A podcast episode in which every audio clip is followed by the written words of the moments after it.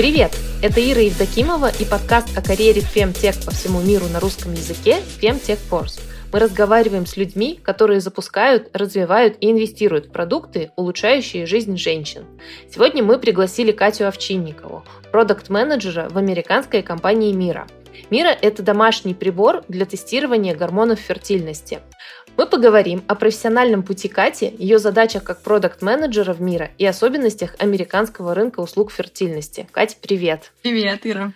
Спасибо большое за приглашение меня на подкаст. Да, я очень рада, что мы э, собрались и вот сейчас все запишем. Я знаю, что ты э, из Беларуси. В каком городе ты родилась и что произошло потом? Кто ты по специальности? На кого ты училась? И как ты из этой точки э, пришла в ту точку, в которой сейчас находишься? Да, ты верно сказала. Я из Беларуси, из города Минска.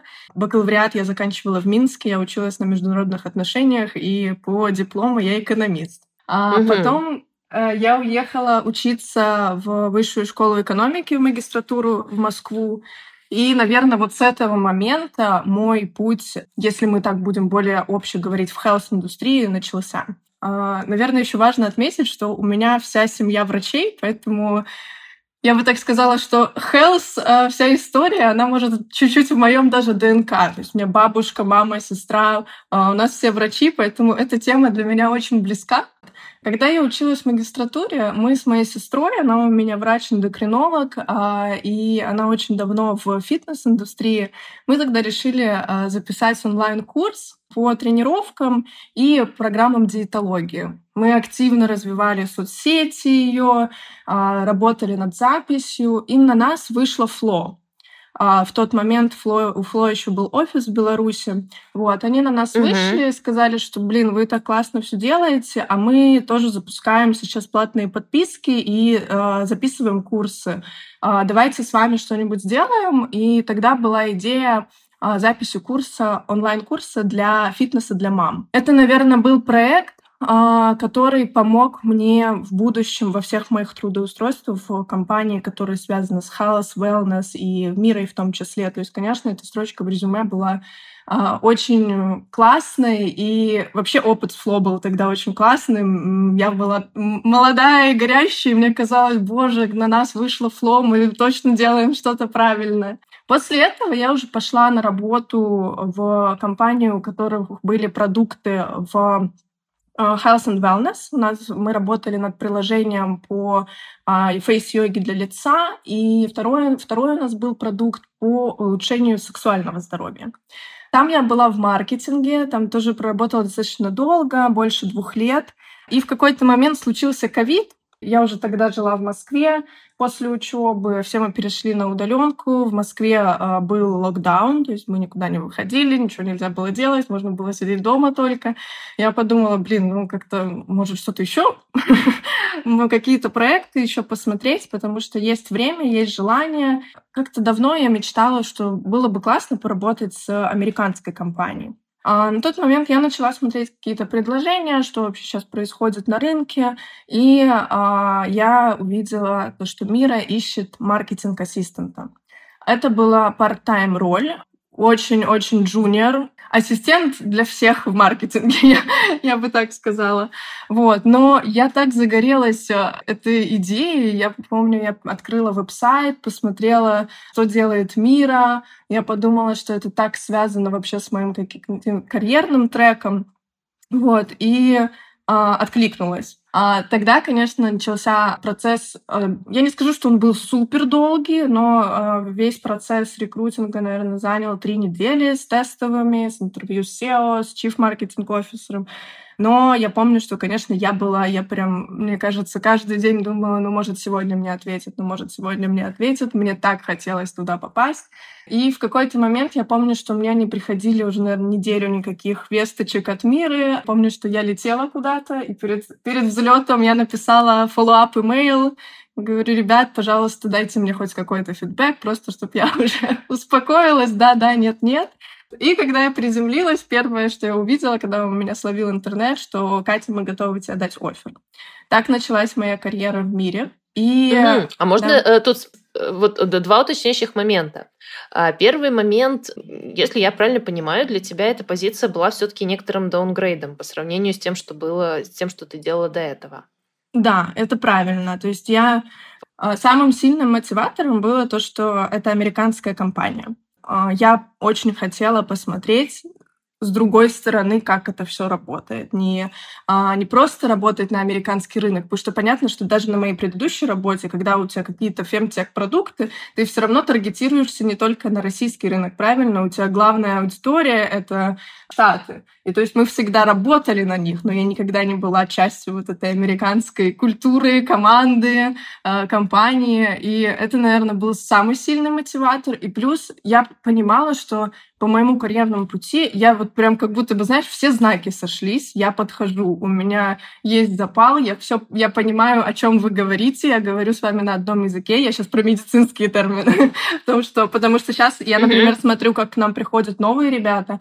Самый сложный момент для всех — это разобраться, как это работает. То есть для, для новых ребят самое сложное — это разобраться в том, как работает продукт. Почему мы измеряем лютеинизирующий гормон? Почему он растет перед тем, как случится овуляция? Как он предсказывает эту овуляцию?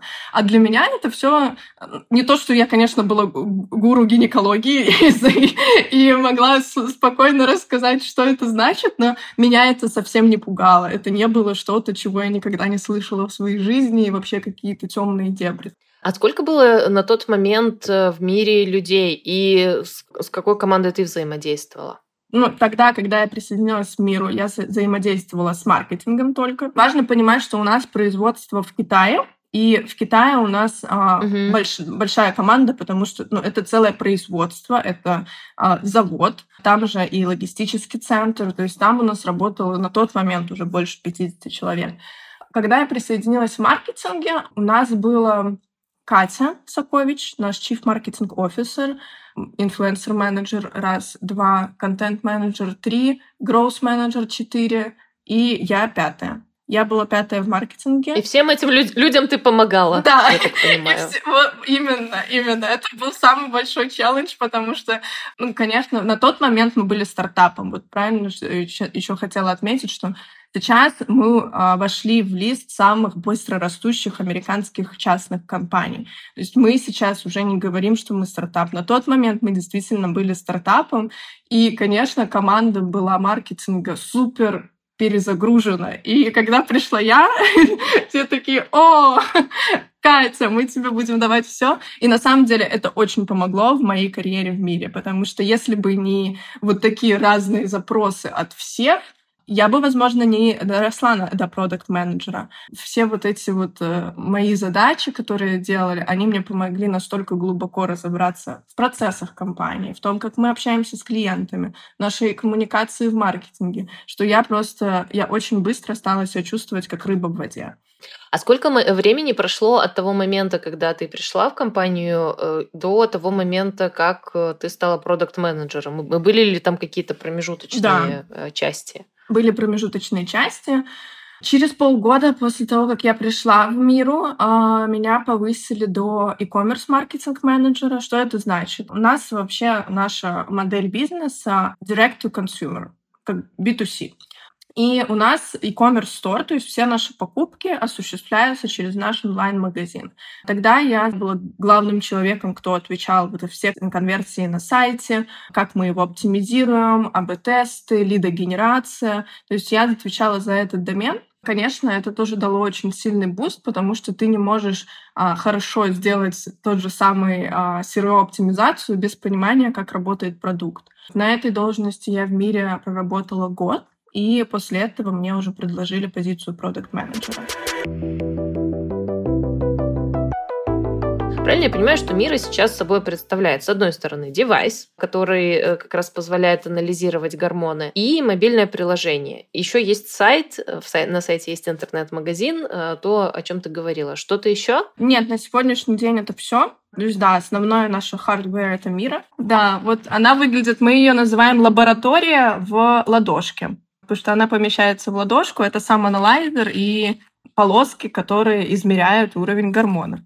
У нас есть, получается, сам физический продукт, приложение, которое а, помогает всю эту дату store ить в приложении и анализировать. То есть приложение тоже предоставляет анализ этой даты, когда а, у нас день овуляции, когда начинается фертильное окно, подтверждена ли овуляция. И веб-сайт — это точка обучения наших клиентов, я бы сказала так, и основная точка продаж. Вот э, из этого всего добра э, за какую часть работы ты отвечаешь? А, я отвечаю за физические продукты в мире, но важно понимать, что наши физические продукты, они не могут работать отдельно от приложения. То есть я работаю в тесной связке с нашей командой Apple. У нас есть отдельный App Product Manager, который отвечает за развитие приложения. Что касается веб-сайта, а, в свою функцию, конечно, основная у него это маркетинг, это продажи.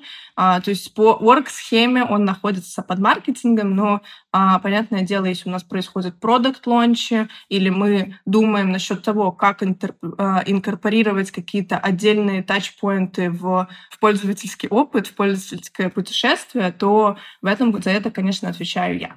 А, ну, довольно большой фронт э, задач.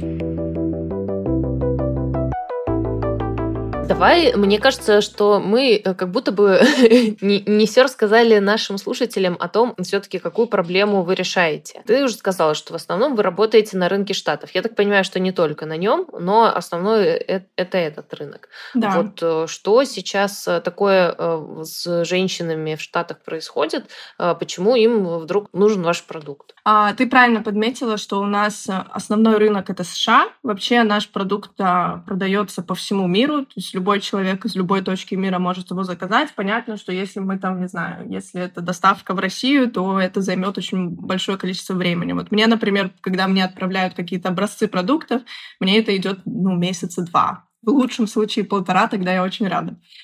А в Штатах, я думаю, на самом деле это по все, все э, всемирная, я бы сказала, такая тенденция на то, что сдвигается возраст а, женщины, когда они начинают а, беременеть. Становится на первое место карьера, там, не знаю, жизнь для себя и так далее. То есть вот этот период, когда раньше заводили детей и сейчас, он очень сильно сдвинулся. И а, с чем начали сталкиваться женщины? Ни в коем случае не говорю, что всю, вот эту историю про а, возраст, как, после которого ты не можешь забеременеть, могут. Всем, все могут, пока не началась менопауза. То есть этот возраст двинулся, и, конечно, фертильность падает. То есть это очевидный медицинский факт, что с возрастом фертильность падает, и тогда приходит мира на помощь. А, никаких волшебных действий а, мира не действует, не делает. По факту мы просто помогаем им трекать гормоны, которые раньше трекались точно так же, но не было решения, которое позволяет это делать дома, позволяет это делать самостоятельно. Mm-hmm. Мира измеряет четыре гормона фертильности. Это лютеинизирующий гормон, эстроген, а, метаболит эстрогена, прогестерон и фолликулостимулирующий гормон. Все эти гормоны связаны с женским циклом. Они варьируются в зависимости от фазы цикла. Вот, и таким образом позволяют и пользователю, и нашему приложению предвидеть, когда начинается фертильное окно, что это значит для женщины, что она может начать планировать а, секс, я могу сказать. Зачатие. Ну, секс, да. Я сразу зачатие. Сначала нужно запланировать секс, да? Можно, можно, у нас 18 плюс. Да, то есть трекинг этих гормонов позволяет отслеживать фазы цикла. Почему это важно для женщины? А, мы узнаем на основании результатов, когда у нее начинается фертильное окно. Что для нее это значит? Что это самый высокий шанс зачатия ребенка вот в это фертильное окно. Мира, как я сказала, Мира измеряет четыре гормона фертильности. А трекинг этих гормонов позволяет определить фертильное окно, позволяет определить день овуляции и позволяет, что более важно, особенно для тех, у кого цикл нерегулярный, подтвердить, что овуляция действительно случилась. И Мира им предсказывает э, вот эти даты, дни цикла, когда они должны начать зачатие. А в мире очень много пользователей, у которых нерегулярный цикл. Нас всегда, мне кажется, учили, что овуляция случается ну, там 10-14 день, да, в середине цикла, у всех. Неправда, абсолютно неправда. Вот, это и у, и у женщин как и с регулярным циклом, так и с нерегулярным тем более случается не в конкретный день, потому что там мы отняли какое-то количество дней и прибавили после начала месячных. Так не работает. То есть, когда э, женщина, с, угу. особенно с нерегулярным циклом, э, пытается забеременеть э, без мира, я не говорю, что это невозможно, это возможно, э, но если он, у них э, будет запланирован, скажем так, секс в ее нефертильное окно, ее шансы на беременность очень маленький. А как она может понять, когда у нее действительно фертильное окно, если у нее нерегулярный цикл? А под нерегулярным циклом ты имеешь в виду какие-то диагнозы типа синдрома поликистозных яичников угу. или, или... Угу, окей, да, поняла. Синдром поликистозных а. яичников. Вот у нас таких юзеров больше 30% эндометриоз. Есть угу. еще такой диагноз unexplained infertility. Есть э, определенно противники э, того, чтобы как-то регламентировать интимную жизнь, а все-таки, ну, как бы зачатие угу. предполагает да. какой-то э, какой-то секс для этого. А как вы работаете с этими, не знаю, с такими установками, что типа зачем нам планировать секс, если мы э, там как бы секс это даже что-то какая-то должна быть спонтанная штука, страсть возникла, вот это вот все. А что ты на это можешь mm-hmm. сказать? Слушай, мы, наверное, тут подходим с точки зрения поддержки наших пользовательниц, потому что э, я я очень много читала вот именно таких историй. У нас есть комьюнити в Фейсбуке наших пользовательниц, и у меня иногда есть хобби там утром или перед сном почитать, что, что там пишут. И, конечно, женщины очень сильно переживают. И, если честно, мне кажется, тут важно думать про мужчин, как повышать уровень их образования в этом, потому что они очень часто пишут, вот мы э, уже бере... стараемся забеременеть на протяжении шести месяцев, а мой любимый уже устал от этих запланированных, что вот сегодня у нас должен быть секс. Конечно, это очень тяжело. Вот. И с нашей стороны а, мы выпускаем для них гайды про эмоциональную поддержку, что можно делать, каким можно фертилити-коучем обратиться, какие-то медитации, потому что это очень большой стресс для них. Я бы хотела, чтобы со стороны мужчин тут тоже было понимание, что это всегда работа двух людей. Это не потому, что она хочет именно сегодня, потому что она знает, что ее шансы сегодня больше, и это общая цель, правильно? Вот, но с нашей стороны, да, мы стараемся просто эмоционально поддержать а, наших пользовательниц, и мы недавно тоже запустили fertility коучинг с а, экспертами, где они могут это обсудить, и на самом деле это самый частый запрос, что мне нужна эмоциональная поддержка на этом пути. Угу, угу. Ну, то есть, э, правильно понимаю, что основная э, часть женщин, которые э, там покупают ваш девайс, это женщины, у которых уже э, есть какое-то количество безуспешных попыток забеременеть. Да, как правило, да. Путем. А, и на самом деле это очень логично. Я не скажу, что наш девайс дешевый. А, даже для американского рынка. Конечно, это дешевле, чем все fertility тритменты, все лечения фертильности в клиниках, но это все еще дороже, если ты, может, знаешь, э, у нас тоже продаются в аптеках полоски для определения овуляции. Они на, на Амазоне, они копейки стоят.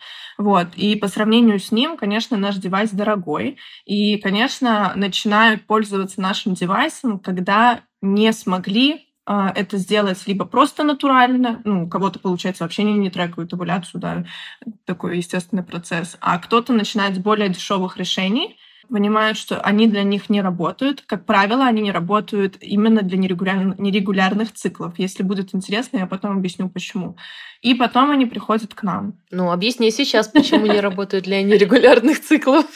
У тест-полосок Схема работы точно такая же, как у тестов на беременность. Одна полоска нет овуляции, две полоски есть овуляция.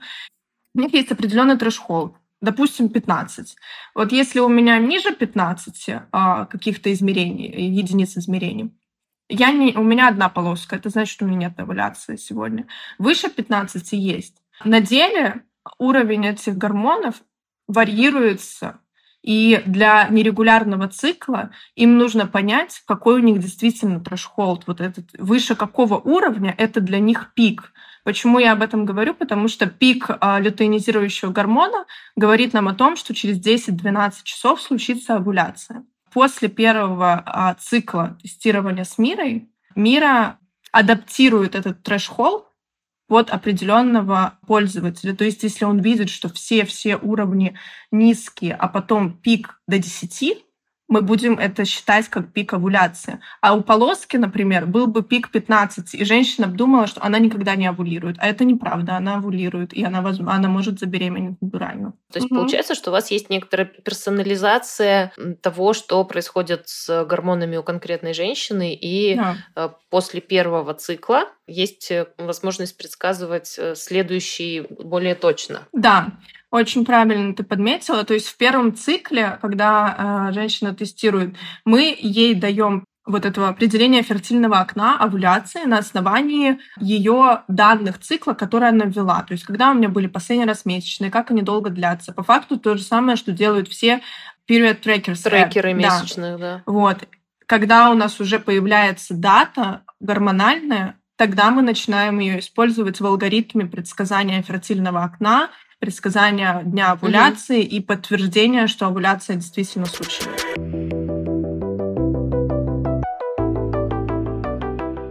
Давай тогда, наверное, сейчас вернемся к тому, к твоей, собственно говоря, профессиональной деятельности. Можешь рассказать, какие за время твоей работы у тебя были профессиональные, именно в мире, профессиональные челленджи? А, ну, наверное, первое, что приходит в голову, это то, что наш а, девайс входит в категорию медицинских девайсов в Штатах. И это подразумевает то, что мы должны получать FDA-регистрацию, э, и это очень много я бы, наверное, волокита неправильное слово, но это все-таки правильно, что такие вещи регулируются. То есть мы должны получать FDA-регистрацию. Это очень большой пласт работы. FDA — это, наверное, что-то похожее на наш Росздравнадзор. То есть это такой институт, который говорит, да, можно продавать на территории Соединенных Штатов, а нет, нельзя у них очень высокие требования к тому, как внутренние процессы компании должны работать. Вот, то есть любое изменение в девайсе мы должны документировать в строго том виде, в котором они от нас требуют. Доходит до того, что мы, например, хотим убрать вот эту вот чашечку для сбора мочи. Мы должны, во-первых, все это задокументировать, чтобы у нас было когда, зачем, почему. Есть еще отдельные требования к инструкции. Мы должны обязательно обновить инструкцию, потому что у них тоже есть свои требования, и рассказать пользователям, а как же теперь пользоваться девайсом, когда мы там не даем э, вам чашечку для сбора мочи, что мне тогда делать? То есть вот таких много нюансов, и, конечно, для меня они были все очень в новинку. Конечно, я не тот человек, который прям занимается регистрацией, правильно? Это отдельные regulatory э, эксперты, вот, но тем не менее я с ними в постоянной коммуникации. То есть э, я не э, я являюсь такой частью этого процесса, из которой я выпасть не могу. Вот. И вот это, наверное, было для меня самое сложное. А, из других челленджей, наверное, что я для себя нахожу, это мое персональное волнение за пользователей. Всегда, не знаю, я, у нас очень хорошо построен процесс коммуникации с customer support, то есть мы очень смотрим активно, какие жалобы поступают, что им не нравится, почему им не нравится. И всегда, если всегда есть косяки, мы все люди, в продуктах тоже есть косяки. И я, когда получаю какой-то такой, ну, не, не лично я, но мы, когда получаем фидбэк, а, я это все беру очень близко к сердцу, нужно все починить, а, все, чтобы им нравилось, потому что, не знаю, какая-то сама миссия нашей компании, она настолько, не знаю, мне кажется, светлая и чистая, что хочется, чтобы а, наши пользователи получали лучший продукт, лучший сервис и действительно решали свою проблему. Наверное, из такого еще интересного, это, наверное, очень разносторонняя команда. У нас, получается, большая команда в Китае, которая отвечает за производство, логистику. А у нас команда в Штатах. Остальная часть команды раскидана прям по всему миру менталитет у всех абсолютно разный. И очень важно, что все равно мы американская компания, а американский менталитет, он такой супер открытый, эти смолтоки, ты всегда подключаешься на звонки, там вообще э, радость и счастье. Для нас это чуть-чуть, ну, мне кажется, в новинку, Вот. А, это был очень интересный опыт. Сейчас, мне кажется, я уже больше наоборот адаптирована к тому, и на меня иногда странно смотрят в магазинах, если я могу спросить «Привет, как дела?» Вот, потому что... А у нас так принято. Что касается вот общения с командой из Китая, с ними у них абсолютно другой взгляд на все они очень, знаешь, а, строгие в том, чтобы все было по инструкции. Это, всегда, это на самом деле иногда очень сложно, потому что мы должны быть гибкими. Мы все еще растем, мы растем очень быстро. Мы вот переходим от этой стадии стартапа к компании, Китайская команда, она очень негибкая. А, им всегда нужно разрешение, чтобы старший менеджер сказал, что действительно так можно. И я иногда такая думаю, блин, ну что же я делаю не так, как вам найти подход? А у них просто такой менталитет. Вот ты, ты с ними не сделаешь ничего. Вот э, мне очень интересно, я себе представляю, как, э, например, устроен дизайн и там, доработки, например, в дизайн мобильного приложения mm-hmm. или там, с веб-сайта, а с реальным физическим девайсом, мне кажется, что э, все гораздо сложнее. То есть, если мне, не знаю, не нравится кнопка на сайте, очень дурацкий да. пример, но тем не менее, я могу ее быстро перекрасить или скругление поменять, или еще что-нибудь. А что делать э, с девайсом? Как вы вообще работаете с фидбэком от пользователей? И э, насколько этот цикл от момента получения фидбэка до изменений в реальном устройстве э, долгий? Я так полагаю, что он значительно длиннее, чем с каким-нибудь софт... Mm. Слушай, и да, и нет. А, да, поменять кнопку на сайте достаточно просто. Если мы будем говорить про app, то какие-то разработки фич а, у нас достаточно берут долгое время, и я думаю, что у всех так, потому что более сложная структура. А, конечно, с, мне кажется, да, не, не очень правильно вообще сравнивать digital изменения какие-то и web app изменения и изменения девайса. Но цикл действительно длинный. То есть первое, что мы, когда мы начинаем получать какой-то фидбэк, не обязательно, что мы меняем что-то из-за фидбэка. То есть мы можем менять что-то, чтобы оптимизировать расходы. А, чтобы улучшить а, то, как функционирует девайс. Потому что, конечно, иногда у нас есть ошибки ридинга. То есть это тоже а, проблема, которая существует, и ну, это существует на любом производстве. Это нет производства без, без брака, я бы так сказала, правильно? Если на примере того, что нам там юзеры начинают стучаться, им что-то прям очень не нравится, то, конечно, сначала правильно оценить, насколько действительно это вот этим пяти э, людям не нравится, или это проблема для а, там большого количества наших пользователей. Тогда а, вот как раз-таки начинается моя роль в том, чтобы понять и валидировать то, что это изменение должно случиться. Как правило, первым шагом, что мы делаем, мы а, делаем survey, опрос среди наших пользователей. Мы говорим, вот есть так, а есть так, Расскажите, что вам не нравится, почему. Потому что правильно э, нужно еще держать в уме, не все пользователи сразу идут жаловаться в суппорт. Некоторые могут просто такие, ай, мне не нравится, я вообще перестану этим пользоваться. Конечно, мы не хотим, чтобы так случалось. Мы хотим очень сильно наших пользователей удерживать. Вот. Поэтому первым шагом это всегда сервис, чтобы собрать побольше данных, вот, у нас очень лояльная аудитория. Мы всегда а, получаем огромное количество фидбэка, если мы такие серверы запускаем. Второй шаг — это интервью. Да, на этих серверах я, как правило, рекручу а, людей, с которыми я провожу интервью, а, более такие, знаешь, от, с открытым типом вопросов. А почему вам это не нравится? А вот если бы мы это улучшили? Как бы вы хотели, чтобы это выглядело и так далее? Вот, то есть а, по факту происходит такая валидация фидбэка, что это изменение действительно нужно. Если мы понимаем, что это изменение нужно, нам а, дальше вот нужно пройти как раз-таки через процесс, который я тебе начала говорить. Мы заполняем формы, почему нам это нужно, когда это было инициировано, и это запускается как отдельный проект по там, улучшению а, продукта.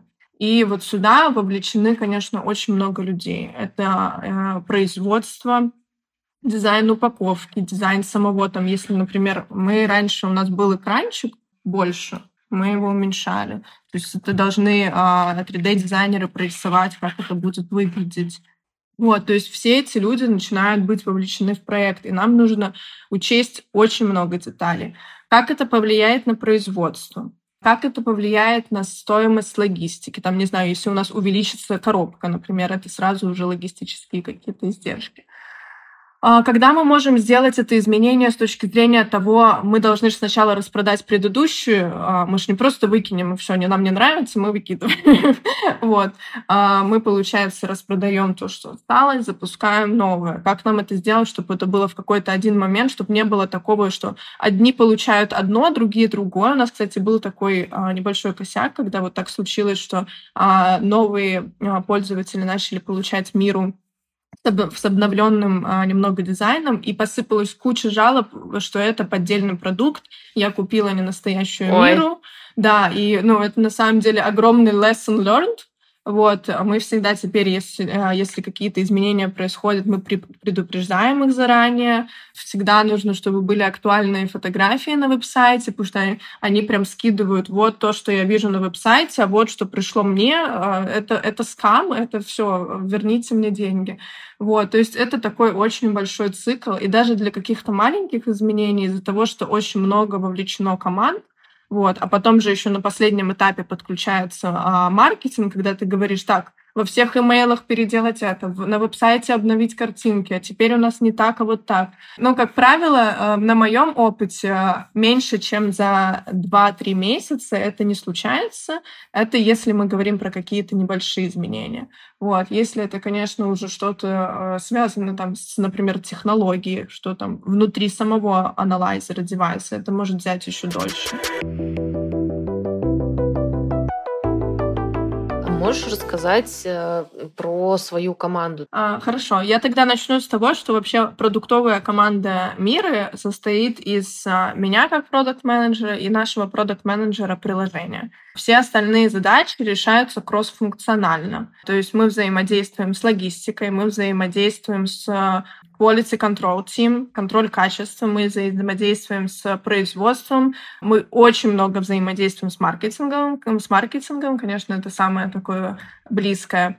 Ты говорила о том, что благодаря этой работе ты научилась общаться с людьми из разных культур. Ну, например, mm-hmm. там с американской культурой, там и с э, э, китайским производством. Может быть, есть еще какие-то вещи, которым ты научилась э, благодаря тому, что вот попала э, именно в эту компанию и именно в этот домен. Я, наверное, научилась тому, что нужно быть открытым к изучению и, знаешь, не поверхностно, а очень глубоко копать, чтобы действительно хорошо понимать. И это относится, мне кажется, к каждому проекту, с которым мы работаем, потому что очень часто они все для нас в новинку.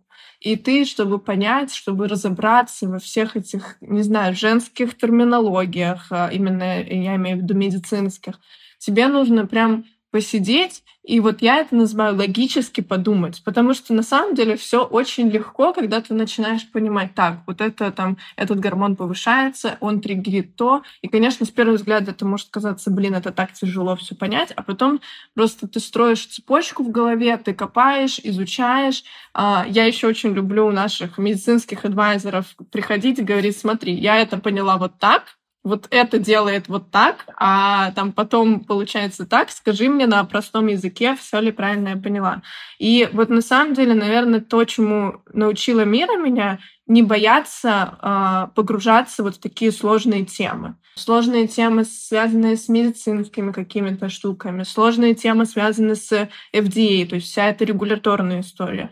Такие же сложные вопросы, связанные с тем, там, как мы храним данные, вся эта privacy compliance. Для меня это тоже было все в новинку. Для американских пользователей это безумно важно. Вот мне кажется, что там практически каждый читает privacy policy. Если для нас, мне кажется, это что-то такое быстрее скипануть, да, на все согласен, то там мы к этому относимся очень серьезно. Мы получаем очень много вопросов. Как, а что, а почему, а можно, а можно ли там не давать свое разрешение. Вот. И вот это все, вот такие моменты, они достаточно действительно сложные, когда там, не знаю, для privacy ты, у тебя должен быть какой-то бэкграунд, связанный с э, компла- юридический комплайенс такой. Для FDA ты тоже должен быть uh, regulatory person. Там для uh, врача у тебя должны быть такая огромная кладезь знаний, багажа знаний знаний за спиной. А в мире я научилась, что все, все можно, все можно прочитать, все можно понять. Э, главное, наверное, желание в этом разобраться, и тогда все, все пойдет как по маслу, как говорится. А, а расскажи, как устроен твой рабочий день? То есть ты живешь вообще совсем в другом часовом поясе. Угу. Можно же говорить, да, что ты да. не в Штатах живешь. Как вообще у тебя устроен, ну не знаю, там средний какой-нибудь твой рабочий день?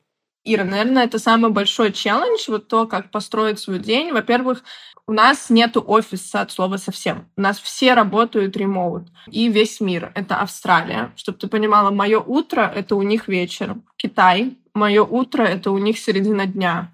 Штаты, э, ну это вообще моя самая большая боль, потому что наши звонки происходят, конечно, поздно вечером. И часть команды есть э, в Европе. Есть также вот у нас девелоперы в Индии. То есть тут, э, когда я начинаю свой рабочий день, у них тоже, ну, по-моему, у них плюс 2.30 э, тайм-зона, которой я была очень э, удивлена. Я, если честно, раньше не знала, что... Я тоже. Короче говоря, день мой начинается, как правило, с того, что я разбираю то, что накопилось за ночь, потому что ночью работает Америка. И тебе приходит куча уведомлений, мейлов. Вот с этого начинается твой день, чтобы понять, есть ли что-то срочное, что нужно мое, где нужно мое внимание здесь и сейчас, или все окей, все, мы продолжаем работать над какими-то нашими проектами э, в режиме, который запланирован. Я бы сказала так, что моя основная задача э, вообще как продукта — это два направления. Это первое как мы улучшаем наши продукты, как мы улучшаем а, user journey, что мы делаем, чтобы у них все проходило хорошо, не было никаких вопросов, в какой момент им, э, не знаю, там дать, предложить какую-то помощь, в какой момент им предложить fertility coaching, то есть вот за весь их период пользования мира, чтобы все было хорошо. Это относится как к физическому продукту, чтобы все работало, чтобы не было никаких ошибок. Точно так же, как и к, там, к приложению, к веб-сайту сайту, чтобы там работала, не знаю, покупка. У них э, очень часто, если, например, не знаю, они там вовремя не могут заказать новую коробку тестов, они переживают, что они пропустят следующий цикл. Это такая одна часть работы, а вторая часть работы — это запуск новых продуктов. Опять же, мы запускаем продукты новые, которые хотят наши пользователи. Не просто мы придумали так, ну, не знаю, сегодня давайте запустим а, вот это вот. Мы недавно запустили телехелс, это онлайн-консультации, и я сегодня уже, по-моему, про них говорила, про fertility коучинг. А у нас как два направления телехелса. А одно из направлений — это телехелс с врачами, потому что мы не можем ни в коем случае, мы не, так не делаем, что там, не знаю, ми мира, возможно, все, э, и нам не нужна никакая медицинская помощь. Нет. Очень э, важно, чтобы все это обсуждалось с э, healthcare провайдерами. И есть отдельное направление телехелса, это fertility coaching. Это больше для тех, кто именно хочет изучить эту сферу, фертильности, потому что когда пользователь к нам приходит, они могут вообще не знать, почему там а, лютеинизирующий гормон влияет на овуляцию, и это нормально. Это не то, что что-то, что нам рассказывают в школе, и потом женщина выходит и знает, что у нее там эстроген повышается в фертильное окно, а лютеинизирующий гормон повышается перед овуляцией. Она этого всего не знает. Для этого есть fertility коучинг. Если они хотят больше погрузиться, fertility коучи также могут советовать им какие-то витамины, эмоциональная поддержка, но очень важно понимать, мы это везде прям большими буквами пишем, что они ни в коем случае не могут диагностировать вас ни с какими там болезнями, выписывать какие-то лекарства, mm-hmm. которые продаются по рецепту. То есть это вот именно мы это позиционируем как такой educational, uh, образовательный контент и а, эмоциональная поддержка. Почему мы запускали Tilly Ой, а можешь, да. можешь чуть-чуть подробнее вот на этом месте про этих fertility коучей рассказать, угу. откуда вы их берете? То есть это что, такая э, специальность в Штатах? Либо вы их обучаете, либо вы угу. их как-то верифицируете? То есть да, кто это, вопрос. Кто, кто все эти люди и, и что, ну, что они должны уметь знать? Да. А, слушай, в Штатах это очень популярная тема. Кто, э, кто становится фертилити-коучем? Либо это медсестры с медицинским бэкграундом, то есть, понятно, они там не начинали с нуля, это для них не в новинку. Вообще, э, система медицинская, система здравоохранения в Штатах очень сложная очень дорогая. Какую потребность мы заметили? Они хотят помощь пользователей здесь и сейчас. Сегодня, максимум через неделю чтобы записаться в Штатах к врачу, если ты пришел. Хорошо, если тебе там через два месяца запишут. Поэтому начали появляться fertility коучи. Они получают сертификаты. Я вот думаю, если у нас аналоги такие, ну, наверное, у нас есть как health коучи. Я, если честно, не исследовала. Есть, мне кажется, да. да. Но, да. но прям насчет сертификатов не знаю, но, но может быть и есть. Да, но, но вот в Штатах ну, это прямо обучают. специалисты. Да, а, опять же, сертифицированные, но не, они не сертифицированы медицинским каким-то образованием. Это не медицинское образование, это очень важно понимать. Я действительно искренне я верю, что fertility коучи могут помочь, но я всегда для всех наших пользователей стараюсь донести, что это про, про то, как больше как бы собрать знаний, чтобы самому разбираться в этом. Это не про лечение чего-то. Как мы их находим? У меня очень э, такой строгий анбординг процесс этих коучей, они проходят через меня. У нас есть а, менеджер по партнершип, то есть а, для меня она помогает делать такие первые аутричи, вот, и, а, предоставляет список, кто ей показался подходящим. У них, как правило, есть веб-сайты у всех, портфолио, они, ну, то есть мы не берем никого там с нуля, у которого вообще ничего не понимает, что там с этим делать. Вот, и это очень распространенная история, что они уже разбираются вот в девайсах, как мира, то есть как, как понимать ту дату, которая мира собирает. И тогда начинается такой uh, уже процесс, ну, наверное, как на работу uh, захайрить человека. Первая встреча с ними — это знакомство. Я узнаю больше про их опыт, про какие кейсы у них, как правило, кто к ним обращается. Там это э, женщины с э, поликис... вот как ты сказал, PCOS, как поликистозный синдром. Угу. Э, Синд... да? Синдром поликистозных яичников. Да. А, или э, это женщины там с эндометриозом. Ну, то есть какие у них наиболее частые use cases. Они мне рассказывают, потом я у них спрашиваю в целом про подход. То есть э, какие вы вопросы задаете, какие вы рекомендации даете. Они мне рассказывают про а, то, как они подходят к своим fertility коучинг сессиям.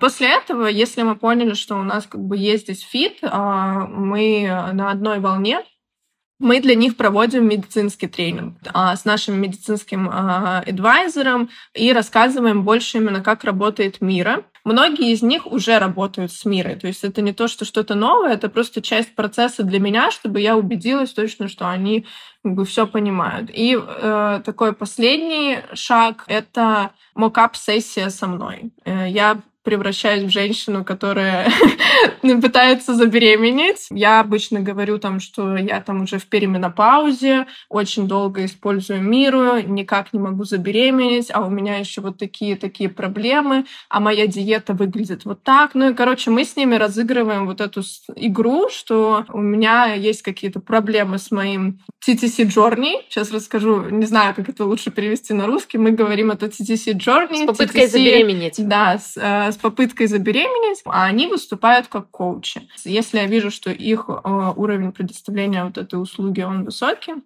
мы тогда их анбордим уже и э, даем нашим клиентам возможность с ними пообщаться. Какую роль выполняют врачи? С фертилити-коучами мы разобрались. А что, mm-hmm. какие у вас врачи, э, что они делают?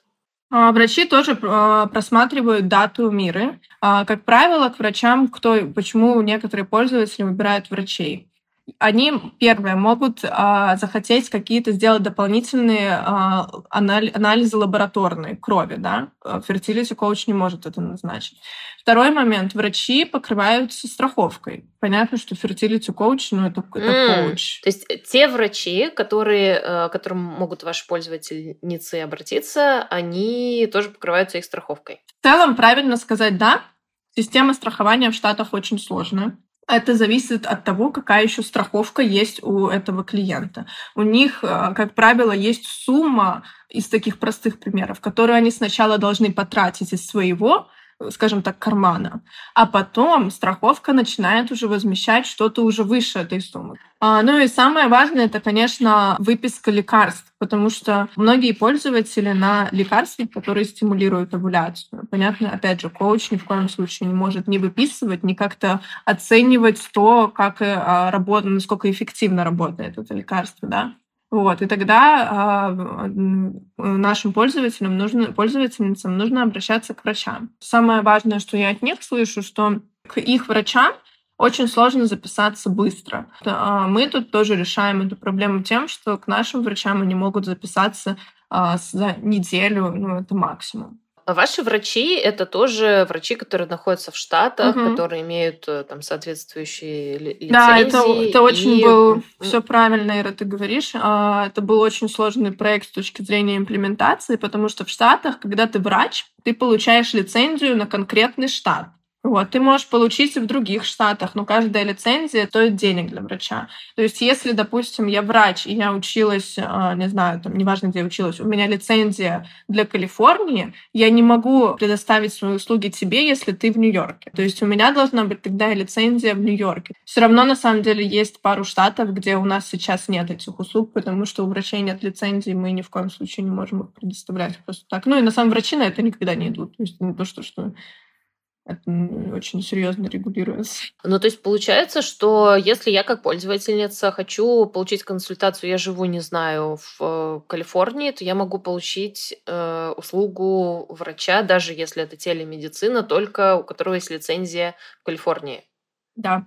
А, хорошо, а если я перемещусь в другой, в другой штат? Ну, то есть мне просто интересно, как это может существовать в стране, где все равно есть довольно сильная миграция. Если я перемещаюсь в другой штат, а, нахожусь там в отпуске или еще что-то, а, это будет... Э, Слушай, я не знаю насчет... Я не знаю, если честно, насчет отпуска в другом штате, как это работает. Это интересный вопрос, можно поресерчить. Ну, вот такой момент я не знаю. Ну, наверное, как правило, может, это у них есть уже прописки, может, от прописки зависит. Я не знаю, если честно. Может быть, у них вот этот номер э, социальной страховки как-то да, привязан к какому-то социальный штату. номер Короче, социального страхования, может быть, да. У меня такой вопрос. Ну, я слежу все-таки за фемтек э, рынком, и понятное дело, что основной рынок все-таки находится в Штатах, и я вижу, что есть несколько компаний, которые работают с работодателями и как раз предлагают какие-то планы, связанные с фертильностью для своих сотрудников. Входит ли и может ли потенциально входить, например, покупка медицинских девайсов в эту программу страховки для сотрудников? В, Штат, в Штатах, как правило, в компаниях существует какой-то пакет бенефитов, которые даются сотрудникам. Вот. И одним из этих пакетов может быть fertility benefits. Как правило, сотрудницам дается как, ну, сумма в течение года, которую они могут потратить на медицинские девайсы, как мира, на а, какие-то витамины. Как это работает? Они либо у них есть кредитная карта прям для а, покупки вот таких девайсов. А, и они просто напрямую даже с этой карты покупают, и наш, на нашем веб-сайте это возможно. Либо второй момент, они покупают это, и потом они сабмитят а, чек о покупке, и им эта сумма возвращается. Это очень сильно зависит от компании. Некоторые компании соглашаются, то есть мы на это никак не влияем. Это тоже очень частый вопрос там, а, от наших пользователей. А покроет вот мой э, пакет э, бенефитов на работе ваш девайс? Мы никогда не можем с, точностью 100% ответить на это. Как правило, покрывают. У кого-то более строгие правила. Они там не разрешают э, домашние медицинские девайсы. Но в такой общей практике, что я вижу от наших пользователей, что у очень многих, да, это покрывается. Вот это, это неправильно называть страховкой, да, это, наверное, вот, ну, какие-то соцпакет, что-то типа такого. Да, интересно, сколько у вас пользователей, сколько людей купили девайс, а, отличаются ли какие-то данные мобильного приложения у девайса, потому что, может быть, вот я, например, скачала ваше приложение, mm-hmm. а у меня нет девайса. Это не самый распространенный случай, когда скачивают приложение без девайса. Такие, такой есть сегмент наших пользователей. Он очень маленький, потому что а, ну, мы все-таки понимаем, что мы, мы не период трекер app наше приложение создано для того, чтобы использовать девайс. И на самом деле вот э, это одна из наших целей на э, следующий год понять, как нам лучше конвертировать пользователей, которые пришли напрямую в приложение, в пользователей нашего девайса. Пока до этого, честно, не, не доходили руки, но это тоже у нас, скажем, на, на нашем, нашем листе. Я только что посмотрела, что на последний месяц у нас 85 тысяч пользователей аналайзера. Какой вообще средний срок э, использования аналайзера? Как, как долго mm-hmm. женщина в среднем пользуется? По, по нашим данным, три месяца. Три месяца занимает вот это их джорни забеременеть. А у нас очень большой процент людей беременеет в первые три месяца. Вот, конечно, опять же, если это более сложные случаи, то эта цифра может достигать и шести циклов. Что происходит э, с аналайзером после того, как женщина забеременела? А, он, не знаю, хранится на полке, uh-huh. не знаю, перепродают ли люди э, миру на eBay? Да, а, есть два варианта. А, некоторые оставляют себе, потому что у нас очень много случаев, когда забеременела женщина первым ребенком, прошло какое-то время, и она начинает пользоваться, потому что они планируют второго ребенка. Основная часть, хотя я бы не говорила основная, просто другая часть пользователей, они либо перепродают в а, нашем комьюнити, то есть это мы разрешено постить, они говорят, все, я забеременела, кто там готов купить аналайзер, у меня там, может, еще остались несколько тест полосок. И eBay, да, они потом перепродают девайс. Здорово, что вы как-то не, как это, не регулируете это и не стараетесь препятствовать перепродаже девайса, потому что, ну, по идее, это же может повлиять там на, на то, купит человек новый девайс свой собственный или купит чей-то уже использованный. Или это просто разные группы людей? Я думаю, что это разные группы людей. У нас никогда не было проблем с тем, что они их перепродают, потому что в любом случае для нас это пользователи, которые будут э, покупать тест-полоски. Они все равно одноразовые. Ну, то есть тут сам девайс, да, он может использоваться несколькими людьми. Вот, и если честно, у меня а, есть а, мысли в планах подумать насчет того, как может какую-то сделать политику, которая бы позволяла им возвращать девайс, а нам перепродавать, ну, понятно, не как новый, а, вот, но чтобы не было такого, что он там лежит без дела и потом его выкидывают. Мне кажется, это было бы очень классно. А, в будущем имплементировать. Ну и действительно что-то, что, я думаю, нашим пользователям была бы какая-то выгода. Не знаю, может, у них, может, им какой-то кэшбэк там давать за возврат. Э, мне очень нравится скорость, которой ты генеришь идеи, а что, что можно еще сделать с продуктом. Главное все записывать. Вот я себя приучила к тому, что у меня иногда, знаешь, вот так я засыпаю, такая, а, а что если так? Я сразу в заметке, потому что завтра я могу не вспомнить. Поэтому да, я очень люблю вот такие идеи. Мне кажется, самые классные идеи они всплывают в каких-то разговорах, когда вы что-то брейнштормите. И вот я за собой заметила, что самое важное это записать, чтобы не забыть, вернуться к этому, подумать, провалидировать, потому что я на своем опыте знаю, что идей может быть куча. И я сама очень не люблю, когда, знаешь, придумывают такую идею, которую вообще никак нельзя не воплотить в мир, не знаю, там новое колесо какое-то. Классно, когда идей много, но еще вот от чего я получаю кайф, это когда ты понимаешь, как эту идею реализовать и что она действительно, какую пользу она принесет. Катя, спасибо большое. Мы уже совсем-совсем заканчиваем. И, может быть, ты хочешь э, что-то на прощание сказать нашим слушателям. Я напоминаю, что у нас среди слушателей те люди, которые хотят, возможно, попасть в фемтек. Может быть, ты хочешь дать какой-то совет о том, а как это сделать, особенно если там ты впервые выходишь на международную э, какую-то арену, прости господи. Ну, точно знаю, что ты участвуешь в собеседованиях. Может быть, ты с этой э, позиции тоже можешь сказать о том, что тебе важно там видеть в кандидатах, если э, люди хотят фемтек. На что ты смотришь? Uh, ну, наверное, хочется сказать, что когда я нанимаю uh, людей к себе в команду, я действительно обращаю внимание на то, есть ли у них а, интерес к финтех, знают ли они какие-то компании, знают ли сейчас они, какие тренды происходят на рынке, куда, например, вкладываются инвестора, что появляется, какие новые решения появляются на рынке это всегда огромный плюс, потому что у меня нет такого, что если нет опыта в фемтеке, я даже не буду рассматривать резюме. Конечно, нет, э, абсолютно нет. Если есть классный опыт в других а, сферах, это тоже супер. Но а, когда есть хотя бы интерес, когда ты в курсе, в контексте происходящего, что происходит, то, конечно, это большое преимущество. Поэтому я бы, наверное, всем, кто хотел бы попасть в фемтек, предложила, а, есть очень крут, крутые а, как сайты, newsletters, на которые можно подписаться, и тебе просто там будут еженедельно какие-то основные новости приходить, чтобы быть в контексте. Потому что мне кажется, это очень важно показать, что ты заинтересован, ты в курсе, что происходит. Ну наверное, второй момент — это, конечно, бэкграунд и опыт. А, очень важно, чтобы опыт был релевантный, релевантный, э, релевантной позиции.